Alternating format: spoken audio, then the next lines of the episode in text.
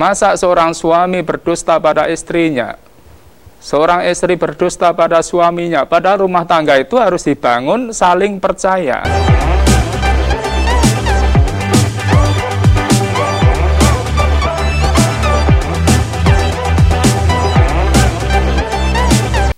Bismillahirrahmanirrahim Assalamualaikum warahmatullahi wabarakatuh Saudara pemirsa channel terpilih MTA TV di mana pun Anda berada Puji syukur Alhamdulillah senantiasa kita panjatkan kehadiran ilahi Rabbi Allah Subhanahu Wa Taala atas genap karunia nikmat dan juga rahmatnya untuk kita semua di perjumpaan awal aktivitas pagi hari ini. Kita jumpa kembali di program unggulan Fajar Hidayah dan Alhamdulillah sudah hadir Ustadz Sunarno yang nanti akan melanjutkan pelajaran sekaligus memberikan pencerahan untuk kita semua di kesempatan kali ini. Assalamualaikum warahmatullahi wabarakatuh Ustaz Waalaikumsalam warahmatullahi wabarakatuh Kabar baik dan sehat pagi ini Ustaz Alhamdulillah baik sehat Alhamdulillah ya. Dan pemirsa kembali tetap kami ingatkan untuk senantiasa kita laksanakan bersama protokol kesehatan yakni pakai masker, jaga jarak dan cuci tangan menggunakan sabun. Anda nanti bisa bergabung bersama kami di line telepon yang sudah kami siapkan di 0271 6793000 SMS dan juga di WA kami di 08 11 255 3000. Kita simak pelajaran kita pagi ini. Silakan. Bismillahirrahmanirrahim. Assalamualaikum warahmatullahi wabarakatuh. Alhamdulillah wa syukurillah. La hawla wa la quwata illa billah. Asyhadu la ilaha illallah wa la syarika lah. Wa asyhadu anna Muhammadan abduhu wa rasuluh. Allahumma salli wa sallim ala Muhammadin wa ala alihi wa sahbihi ajma'in amma ba'd. Saudaraku, pemirsa MTA TV dan pendengar radio di mana pun berada yang saya cintai, yang saya hormati. Alhamdulillahirrahmanirrahim Allah senantiasa mencurahkan anugerah pada kita sehingga pagi ini kita bisa beraktivitas. Semoga Allah meridhoi. Saudaraku, pagi ini kita akan berbicara kewajiban bersama seorang suami istri dalam menjaga rumah tangga yang marhamah. Menurut petunjuk Allah dan Rasulnya, tentunya begitu. Saudaraku, rumah tangga adalah suatu peristiwa yang sangat sakral yang ini manusia bisa masuk dalam rumah tangga itu dalam rangka untuk menggapai kehidupan yang bahagia. Namun tidak sedikit orang yang berumah tangga justru yang terjadi sebaliknya. Nah ini tentu kita tidak mengendaki. Maka mari kita sama-sama kita jaga rumah tangga kita, sesuai dengan petunjuk Allah dan Rasulnya. Dalam rumah tangga itu, kita dididik. Yang pertama, berburuk sangka kepada orang lain itu dosa. Berburuk sangka suami kepada istrinya, atau istri kepada suaminya, itu lebih dosa lagi. Karena apa?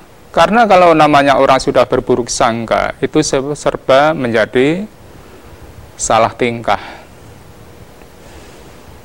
Maka kita tidak boleh dalam kehidupan ini, dalam rumah tangga, itu berburuk sangka. Kalau kita seorang suami berburuk sangka pada istrinya, atau istri berburuk sangka pada suaminya, apalagi tanpa alasan, Padahal kita juga tahu berburuk sangka itu dosa. Namun kita juga perlu memahami supaya suami tidak berburuk sangka pada istri atau istri tidak berburuk sangka pada suami, tentu kita juga harus menjauhi hal-hal yang menjadikan sebab berburuk sangka. Karena kalau dalam suatu makalah dikatakan Ittaqu mawaqiyat Tuhan. Jauhilah tempat-tempat yang menjadikan berprasangka. Contoh umpamanya sekarang yang menjadikan sebab berprasangka dalam rumah tangga itu HP. HP ini betul-betul banyak menjadi sebab kehancuran rumah tangga zaman sekarang itu HP. Contoh seorang suami ketika malam hari chattingan dengan wanita lain akhirnya menjadikan curiga istrinya atau seorang istri begitu WA-an, Facebookan dengan laki-laki lain Apalagi kalau ingin dilihat HP-nya tidak boleh, disembunyikan. Ini justru semakin memperkuat prasangka. Maka yang begini-begini, mari kita hindari dalam rumah tangga kita. Jangan rumah tangga kita kita rusak karena perilaku yang kadang-kala kita tidak kita perhitungkan. Kita hanya iseng-iseng mencari senang pribadi, tapi tidak berpikir bagaimana ini akibat pada rumah tangga saya. Dan ini sudah terbukti banyak. Terjadi perceraian, terjadi pertengkaran, itu goro-goro HP. Maka kalau sekarang kita itu punya HP, mari kita gunakan sesuai dengan apa yang kita butuhkan Jangan justru dari situ timbul kerusakan-kerusakan.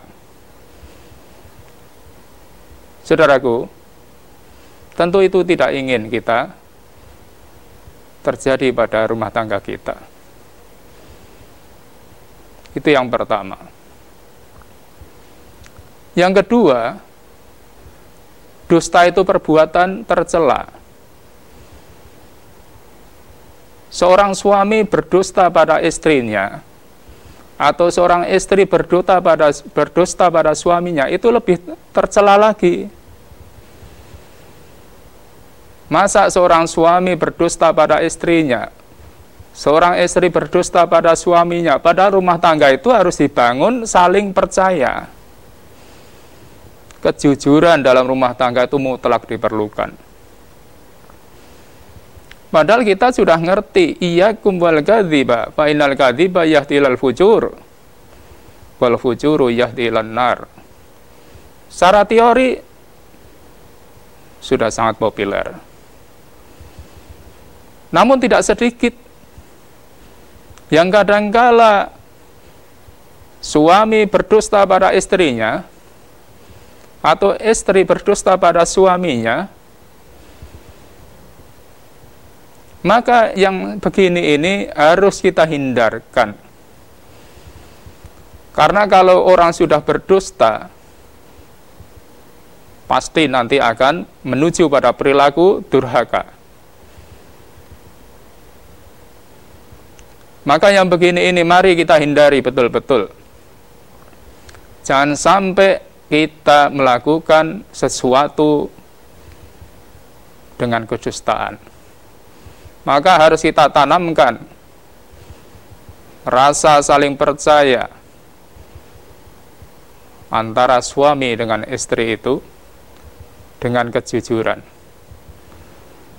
Insya Allah kalau itu kita lakukan, dijamin rumah tangga itu tentram, damai, dan bahagia.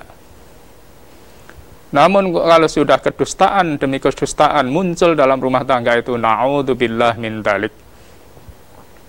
Itu akan menjadi perusak dalam rumah tangga kita. Kemudian kita juga dituntunkan mudah marah itu jelek. Kalau seorang suami mudah marah pada istrinya, atau seorang istri mudah marah pada suaminya, itu lebih jelek lagi. Karena kita tahu marah itu tidak menyelesaikan masalah. Marah itu justru akan memperparah masalah. Maka tidak ada satu persoalan yang bisa diselesaikan dengan marah itu enggak ada.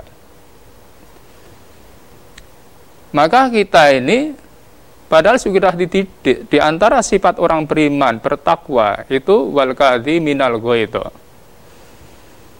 bisa menahan amarahnya. Maka kita-kita ini kalau terjadi sesuatu yang mungkin bisa menjadikan sebab marah, ingat. Allah sudah memberikan didikan pada kita. Dalam surat An-Nisa ayat 19 itu di sana dikatakan a'udzubillahi minasyaitonirrajim wa in karihtumuhunna fa'asa an takrahu syai'an wa yaj'alallahu fihi khairan katsira Bila kamu tidak suka sesuatu perilaku yang dianggap mungkin ya tidak menyenangkan, baik itu dari istri, baik itu dari suami. Fasa antakrawi syai'an. Boleh jadi kamu tidak menyukai sesuatu. Wa yaj'alallahu fihi khairan katsiran. Padahal Allah menciptakan kebaikan yang banyak. Kalau seorang suami sedang tidak suka sesuatu pada istrinya, ingat, istri kita itu punya kebaikan-kebaikan yang banyak. Atau seorang istri tidak suka sesuatu dari suaminya, ingat, suami itu punya kebaikan-kebaikan yang banyak. Tidak mungkin seorang istri nggak punya kebaikan pada suaminya, dan tidak mungkin juga seorang suami tidak punya kebaikan dengan pada istrinya. Maka kalau itu yang kita tonjolkan lentreh, kita nggak mudah marah. Padahal kita tahu kita itu dididik wala tansaul fadla bainakum. Jangan melupakan kebaikan. Kebaikan di antara kamu, jangan. Maka kalau kita itu hidup dalam rumah tangga atau yang lain itu coba mari kita bawa dalam kehidupan kita. Sehingga kita-kita ini bisa menata pikir, bisa menata pembicaraan, karena kalau marah itu didahulukan, tidak ada orang marah kok bicara baik itu tidak ada. Orang marah itu cenderung untuk melampiaskan kemarahannya dengan kata-kata yang jelek, apalagi sampai maaf misuh dan sebagainya. Yang begini bukan sifat orang yang beriman. Maka mari kita tegakkan dalam kehidupan kita. Karena bukan tidak mungkin namanya manusia itu tidak ada yang sempurna.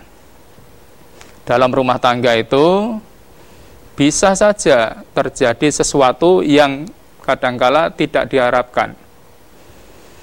Baik itu dari istri atau dari suami. Maka kita masing-masing harus mengerti bagaimana mensikapinya. Kalau ada sesuatu yang kurang baik, tentunya kita nasihati kalau kita sebagai seorang suami pada istrinya. Kalau seorang istri pada suaminya ditegur, sehingga semuanya tadi jadi clear dan tidak menimbulkan masalah baru. Maka kita, mari kita sama-sama.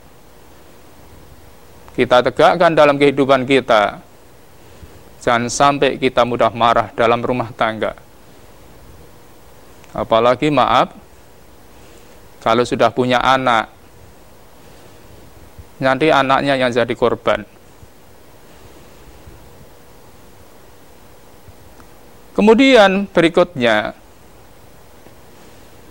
membuka rahasia orang lain itu terlarang. Membuka rahasia seorang suami pada istrinya atau seorang istri pada suaminya itu lebih terlarang lagi. Karena rumah tangga itu harus kita jaga Tidak boleh rahasia di dalam rumah itu keluar dari rumah. Umpamanya seorang istri ketika berkunjung ke tempat orang tuanya membicarakan kekurangan suaminya, itu tidak boleh terjadi. Atau seorang suami ketika berkunjung pada orang tuanya membicarakan kekurangan istrinya, itu tidak boleh terjadi. Padahal kita sering membaca dalam Al-Quran dinasihatkan pada kita hunna libasul lakum wa antum libasul lahun Istri itu ibarat pakaian bagi suaminya. Atau sebaliknya, suami pakaian bagi istrinya. Ini kalau kita perhatikan saja secara harfiah. Libasun itu kan baju seperti yang kita pakai ini, libasun. Baju itu kita pakai untuk menutupi apa yang tidak pantas dilihat orang lain di dalam tubuh kita ini. Itu fungsi pakaian. Tidak boleh apa yang ada di balik baju itu dibicarakan pada yang bukan tempatnya. Itu baru secara harfiah saja. Maka kalau kita sebagai seorang suami harus bisa menutup kekurangan istri kita. Tidak boleh dibicarakan di sembarangan tempat. Walaupun pada orang tuanya sendiri. Apalagi pada orang lain. Seorang istri juga begitu, tidak boleh membicarakan kekurangan suaminya. Walaupun pada orang tuanya sendiri, apalagi pada teman dan saudaranya yang lain. Itu tidak boleh terjadi. Sehingga yang nampak, coba kita lihat pakaian, itu kan memperindah penampilan kita. Di samping untuk menutup aurat, menutup sesuatu yang tidak pantas dilihat orang lain, juga menjadikan kita tampak lebih bagus. Sehingga kalau kita bisa menjaga rumah tangga kita, rahasia-rahasia itu hanya suami dan istri itu yang boleh tahu, maka orang luar itu akan melihat rumah tangga kita berwibawa. Berwibawa, tidak ada orang lain yang akan intervensi pada rumah tangga kita. Namun kalau sebaliknya yang terjadi, intervensi dari pihak ketiga akan masuk. Maka yang begini ini tidak boleh pada rumah tangga kita. Saudaraku, betapa mahalnya rumah tangga kita. Namun kadang-kadang kita itu kurang peduli pada penjagaan dan pemeliharaannya kadangkala sembrono. Mungkin karena kurang pengetahuannya. Sehingga dianggap rumah tangga itu suatu yang mudah. Padahal kalau orang itu masuk rumah tangga, kalau bahagia ya tidak seperti orang yang sudah dalam rumah tangga. Namun kalau sengsara, naudzubillah. Ya tidak seperti dalam kalau orang yang sudah berumah tangga. Maka mari kita jaga betul-betul rumah tangga kita. Jangan sampai rusak. Maka kemudian yang berikutnya berlaku kasar pada orang lain itu tidak baik. Seorang suami berlaku kasar pada istrinya atau seorang istri berlaku kasar pada suaminya, itu lebih tidak baik lagi. Padahal kita juga sudah dididik fabima rahmatim minallahi lintalahum walau kunta fadon fadon ghalidul qalbi lang fadu min khawlik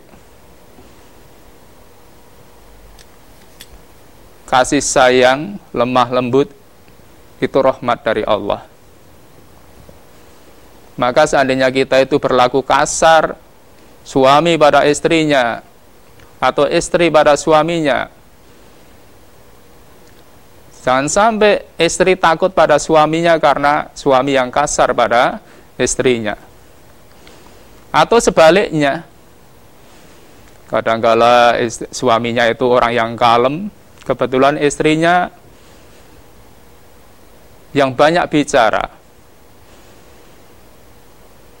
Maka tidak boleh Wong kita sendiri kalau mendengar kata kasar juga tidak suka, kenapa kita lakukan pada orang lain? Apalagi seorang istri pada suami atau suami pada istri. Karena yang begitu itu akan merusak suasana. Akan merusak suasana dalam rumah tangga. Saudaraku, masih banyak sekali apa yang harus kita lakukan dalam kehidupan rumah tangga. Namun tentunya tidak mungkin kita bicarakan satu persatu. Maka mari kita masing-masing betul-betul kita jaga istana kita. Karena kita akan sering mendengar rumah tanggaku istanaku. Rumah tanggaku surgaku di dunia ini maka tanpa dijaga, dipelihara dengan perilaku yang Allah dan Rasulnya tuntunkan pada kita, yang terjadi ya sebagaimana yang banyak kita lihat di layar kaca itu, maka kita-kita menginginkan hidup kita bahagia, hidup yang penuh marhamah, hidup yang penuh dengan kasih sayang. Maka mari akhlakul karimah betul-betul kita jaga baik kita sebagai seorang suami atau para istri. Saudaraku, begitulah di antaranya. Mudah-mudahan membawa manfaat untuk kita bersama. Terima kasih. Baik. Baik pemirsa, kami harapkan Anda bisa bergabung di line telepon yang sudah kami siapkan di 0271 679 3000. SMS dan juga di WA kami di 08 11 255 3000. Namun sebelumnya kita akan simak beberapa informasi dalam rangkaian jeda pariwara berikut ini. Saya channel terpilih MTA TV di mana pun Anda berada, terima kasih Anda masih setia bersama kami, khususnya di program unggulan Fajar Hidayah di kesempatan pagi ini. Kami persilahkan kesempatan pertama di line telepon 0271 679 Halo, Assalamualaikum. Silakan diulangi kembali di 0271 679 3000. Penelpon berikutnya kami persilahkan. Halo, Assalamualaikum. Ya, kita bacakan dulu saja yang ada di WA. Yang pertama dari Ibu Siti di Karanganyar. Ustadz, semisal adzan dikumandangkan di masjid dan adzan tersebut belum selesai, kemudian di rumah mengerjakan sholat qobliyah ataupun mengerjakan sholat wajib apakah diperbolehkan? Bagaimana yang sesuai dengan tuntunan Ustaz? Atau sebaiknya untuk mengerjakan sholatnya tersebut menunggu adzan selesai atau bagaimana? Demikian. Ya, Ibu ya. Jadi kalau azan dikumandangkan, ibu mau sholat sunnah ya, qobliyah itu jadi sholat itu intinya sudah masuk waktu. Jadi sudah masuk waktu. Itu yang pertama. Kemudian kalau kita apalagi dekat masjid mendengar adzan ya lebih baik ditunggu selesai adzan baru sholat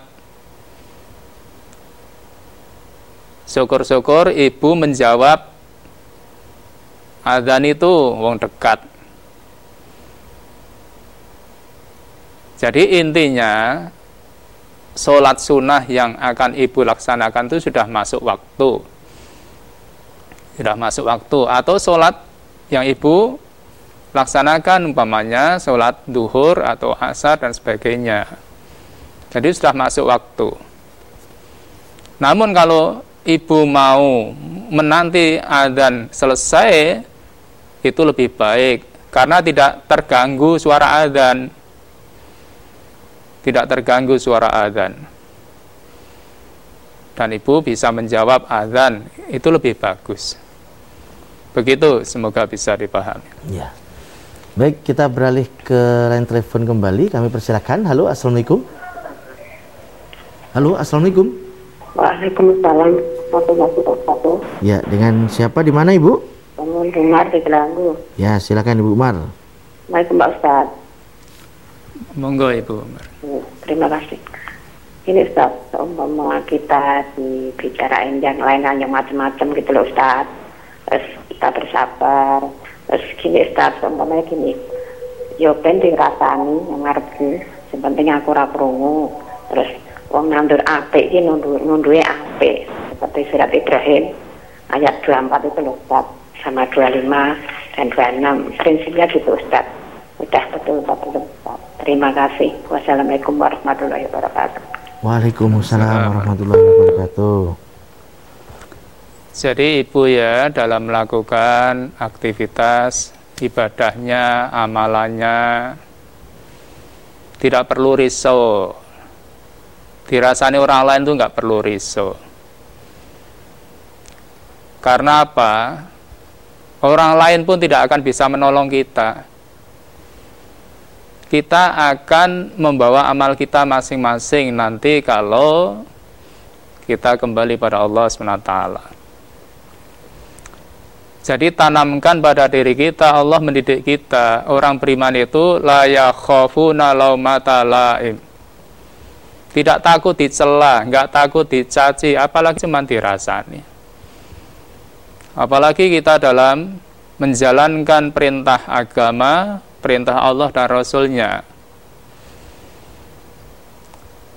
Jadi kita-kita ini di dunia ini di mana pun sama.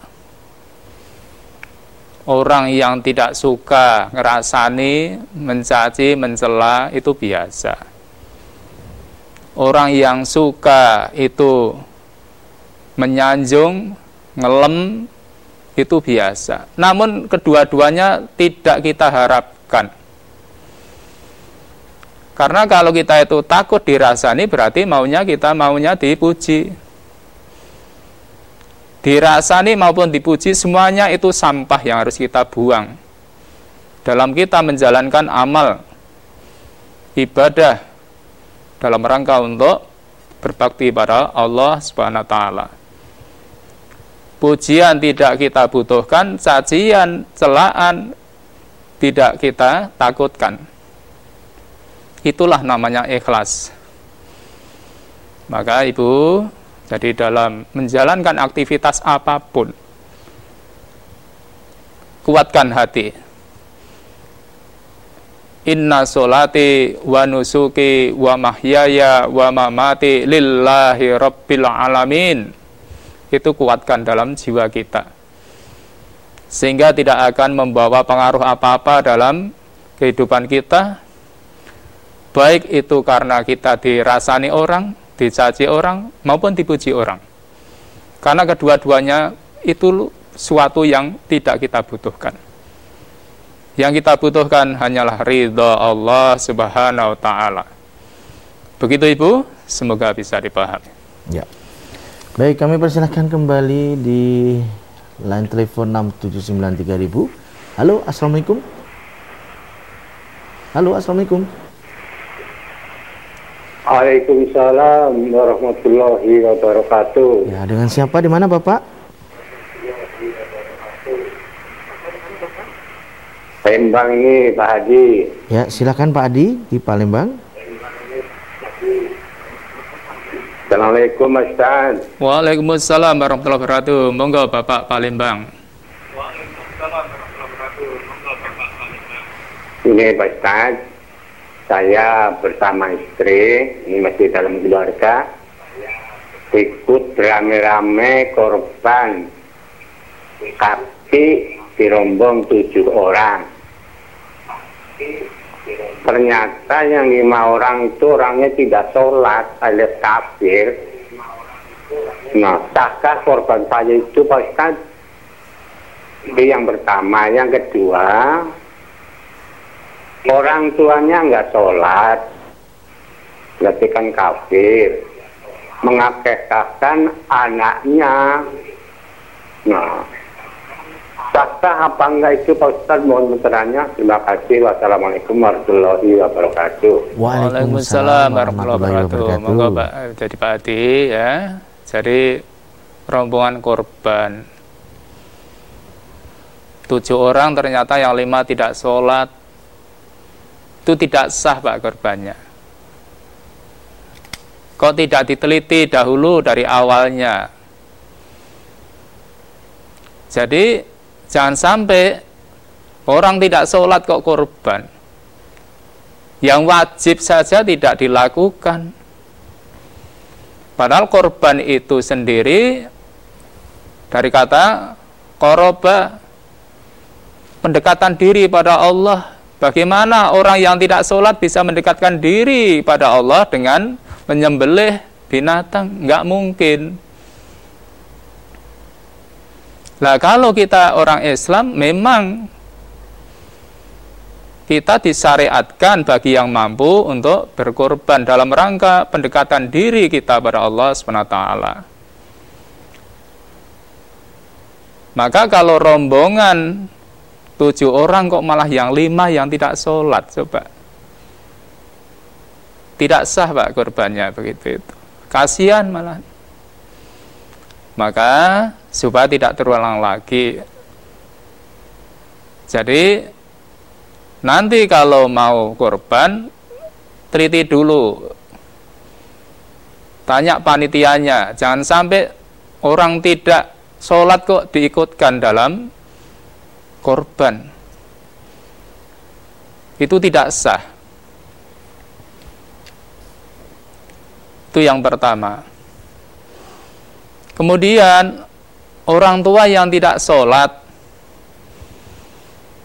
kemudian mengakekai anaknya. Lah orang temannya saja tidak sholat, bagaimana dia melaksanakan akekah? Itu ya sama saja. Yang wajib tidak dilakukan. Kenapa? melakukan sesuatu yang sunnah ya masalahnya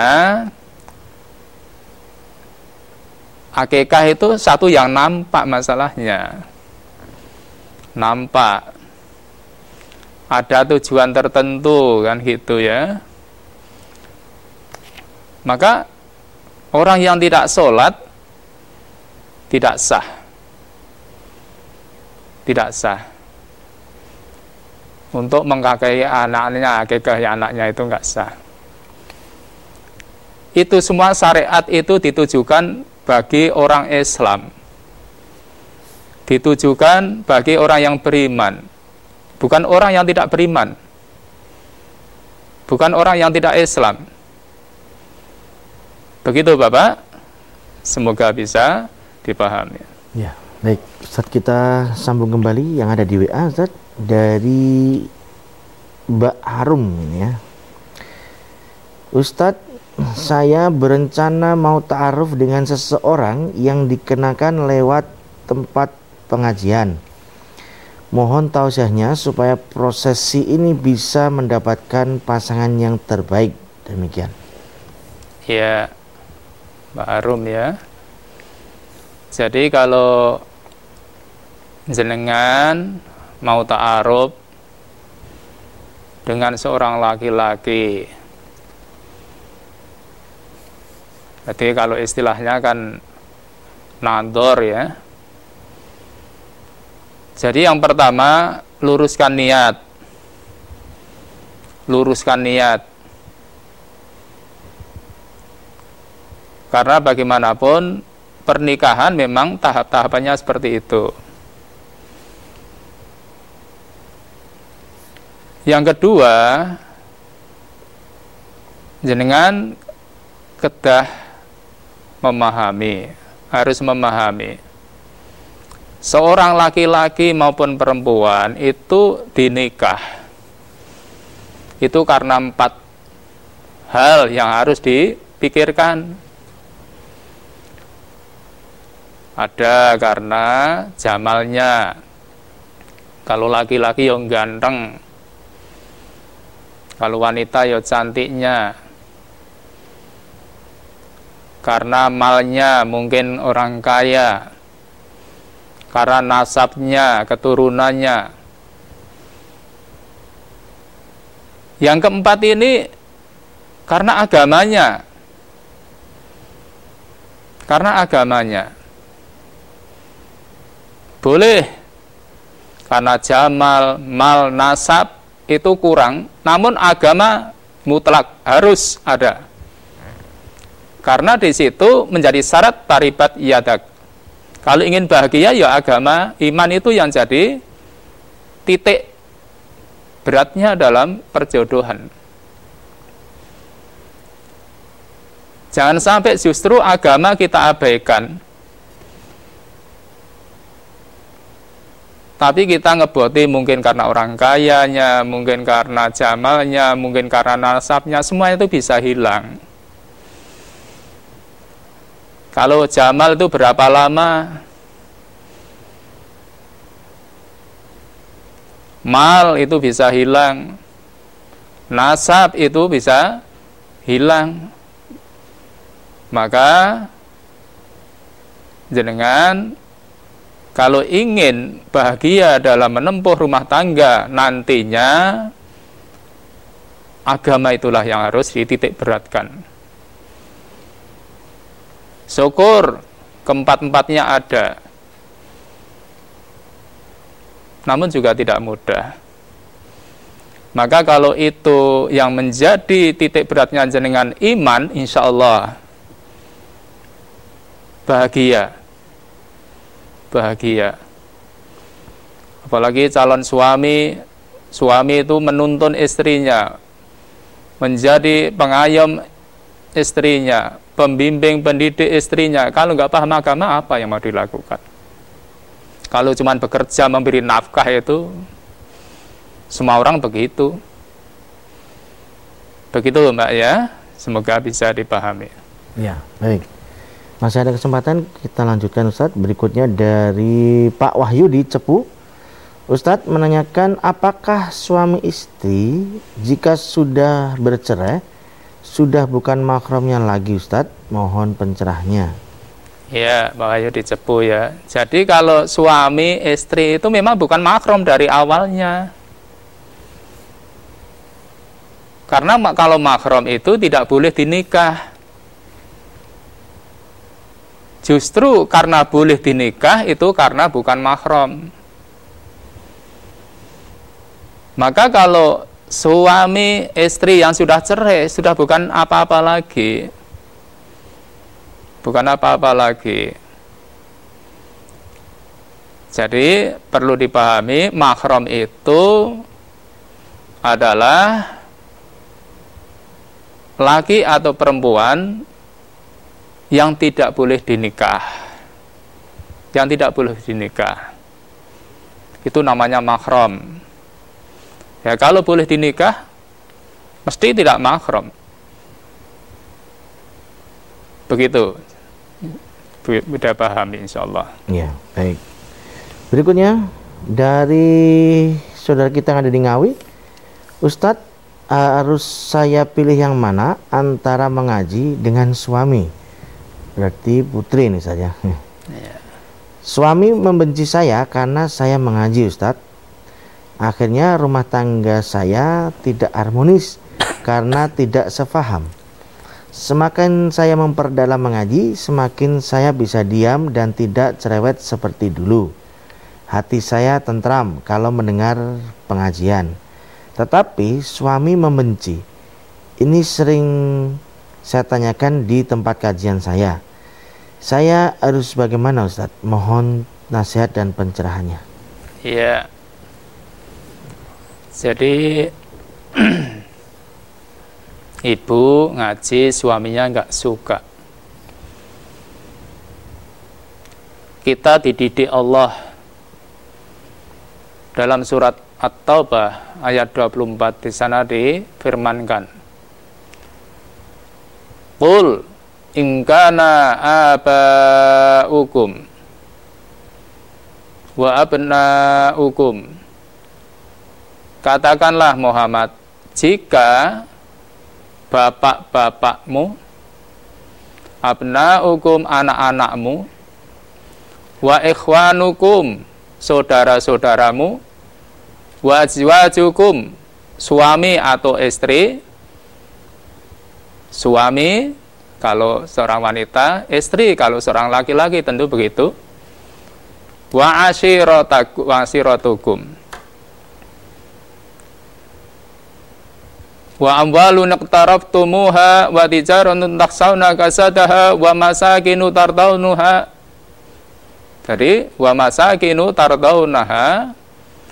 Kemudian ahabba ilaikum minallahi wa rasulih kalau bapakmu lebih kamu cintai daripada Allah dan Rasulnya, anakmu lebih kamu cintai daripada Allah dan Rasulnya, saudaramu atau suamimu atau istrimu lebih kamu cintai daripada Allah dan Rasulnya dan seterusnya tadi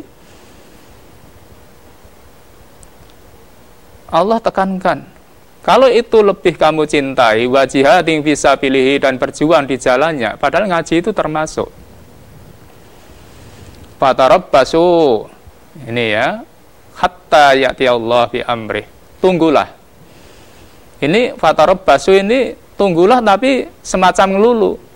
Karena bapakmu yang lebih kamu cintai itu cepat atau lambat akan meninggalkan kamu. Anakmu pun juga begitu cepat atau lambat, itu akan berpisah dengan kamu. Entah kamu yang lebih dahulu atau anakmu yang lebih dahulu. Kadangkala di dunia saja, tampaknya punya anak, tapi nggak bisa ketemu, itu juga ada. Suami atau istri juga begitu. Maka kalau Allah dan Rasulnya lebih dikalahkan karena ngebuati suaminya, suaminya tidak akan bisa menolong apa-apa. Kalau Allah sudah menjatuhkan keputusannya. Kalau kita sudah kembali pada Allah, sudah dipanggil Allah, semuanya tidak bisa apa-apa. Jadi, Ibu, monggo itulah petunjuk Allah. Ya tentunya bisa dinasihati. Wong ngaji itu baik kok nggak boleh itu apa masalahnya? Ngaji itu kan baik. Jadi kalau ngaji kok tidak boleh, bagaimana istri mau jadi istri yang solehah? Kalau suaminya tidak bisa mendidik, justru harusnya terima kasih, bersyukur istrinya mau ngaji itu. Ya, kalau memang sebagai seorang istri tidak boleh untuk ngaji, tanya pada suaminya, maka saya didikin dengan agama menurut Allah dan Rasulnya kalau saya nggak boleh ngaji. Suaminya suruh mendidik sendiri, membimbing sendiri. Lah kalau tidak bisa, kenapa tidak boleh? Begitu Ibu, semoga bisa menjadi pemahaman. Ya, baik. Baik Ustaz, sekiranya sekiranya kita sudah di penghujung perjumpaan kali ini dan sekiranya ada yang bisa disampaikan sebagai nasihat untuk kita bersama silakan Ustaz iya Saudaraku pemirsa MTA TV dan pendengar radio di mana pun berada yang saya cintai, yang saya hormati jadi sebagaimana yang kita bicarakan pagi ini bagaimana kita menjaga keharmonisan, keutuhan dalam rumah tangga kita maka betul-betul mari akhlak kita betul-betul kita tegakkan menurut petunjuk Allah dan Rasulnya. Tentu kita masing-masing menginginkan kebahagiaan dalam hidup. Dan itu tanpa petunjuk dari Allah dan Rasulnya yang kita terapkan dalam kehidupan kita. Baik itu kita sebagai suami atau sebagai istri. Kita akan jauh dari apa yang kita harapkan. Yang terjadi malah sebaliknya. Maka mari kita betul-betul kita kuatkan hati, kita berazam, kita mengamalkan petunjuk dari Allah dan Rasul ini, Walaupun kadangkala memang nafsu tidak suka. Dan memang nafsu mesti tidak suka. Namun itulah yang akan membawa kebaikan kita. Sehingga kita menjadi hamba